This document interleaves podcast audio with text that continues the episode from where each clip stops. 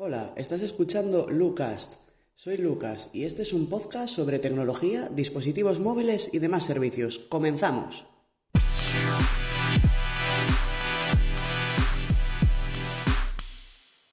Buenas, hoy vengo a hablaros sobre Google Stadia, que esta mañana ha habido bastantes noticias en torno a ella, de que al parecer iban a cerrar, y eso pues no es cierto. O sea, muchos titulares han dado la intención, así un poquito de clickbait, para que los mires, pero no es que vayan a cerrar. Lo que aquí ocurre es que ya no van a sacar juegos propios. O sea, tenían pensado hacerlo, de hecho aún no tenían ninguno, pero estaban invirtiendo dinero en ello.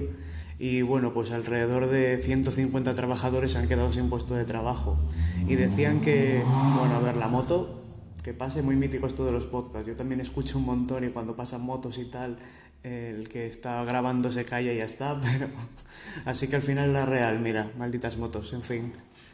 Lo que habían dicho aquí en Vida Extra, que estoy en la página en internet, bueno, realmente lo tengo metido en Pocket para leerlo más cómodo, pero en fin. La idea de los juegos propios se abandona. Y según se ha comentado el propio Phil Harrison en el anuncio... Parece que la solución adecuada para que Stadia funcione a largo plazo y se convierta en un negocio sostenible, o sea que al parecer esto no les iba a rentar como empresa, era una idea muy buena, tal como por ejemplo Netflix, HBO tiene producciones propias que están muy guays, pero al parecer esto ya no va a ser posible. Bueno, mientras sigan trayendo juegos de third parties, como por ejemplo pueda ser EA o incluso Ubisoft o bueno, lo que sea, perfecto, porque...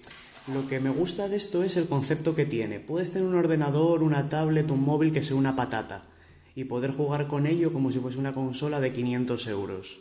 Siempre y cuando tengas una conexión a internet buena y estable. Eso, por supuesto, eso no tiene discusión. Y ya si quieres jugar a 4K, 60 FPS y todo esto más todavía. Pero en fin, bueno, estuve mirando la página y al parecer para jugar a 1080 con tener 10 megas de descarga y uno de subida es suficiente. Pero en cambio, para jugar a 4K eran 35. A ver, diciendo realmente mi opinión, 4K me da un poquito igual. Es que mira, 1080 ya lo veo perfecto, y si me apuras hasta 720. HD de toda la vida, es que, no sé, se ve bien, para mí ya se ve bien. No tengo mucha queja con respecto a ello. Y por otra parte han dicho que lo importante para los usuarios... que han confiado en el servicio en Stadia, que siga adelante, según Vida Extra, y parece que lo hará con un menor peso económico sobre sus espaldas, ya que, bueno, esta parte del proyecto pues ha sido eliminada, y ahora toca comprobar si el cambio de rumbo ha sido acertado o no. A ver, ya no habían sacado nada de producción propia hasta ahora, y realmente... Ciertamente no conozco a nadie que lo utilice, si bien, por ejemplo, veo a canales como Isenacode o La Manzana Mordida o algún otro podcaster así que me gusta que lo utilizan como Emilcar y tal, o que lo hayan usado alguna vez, pues vale, mola. Pero realmente que saquen juegos propios tampoco me parece, no sé, la gran cosa, la idea ya es buena por sí sola.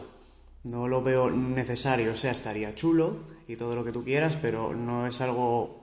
imprescindible para nada. Así que bueno, hasta aquí dejo el podcast de hoy, así cortito, express.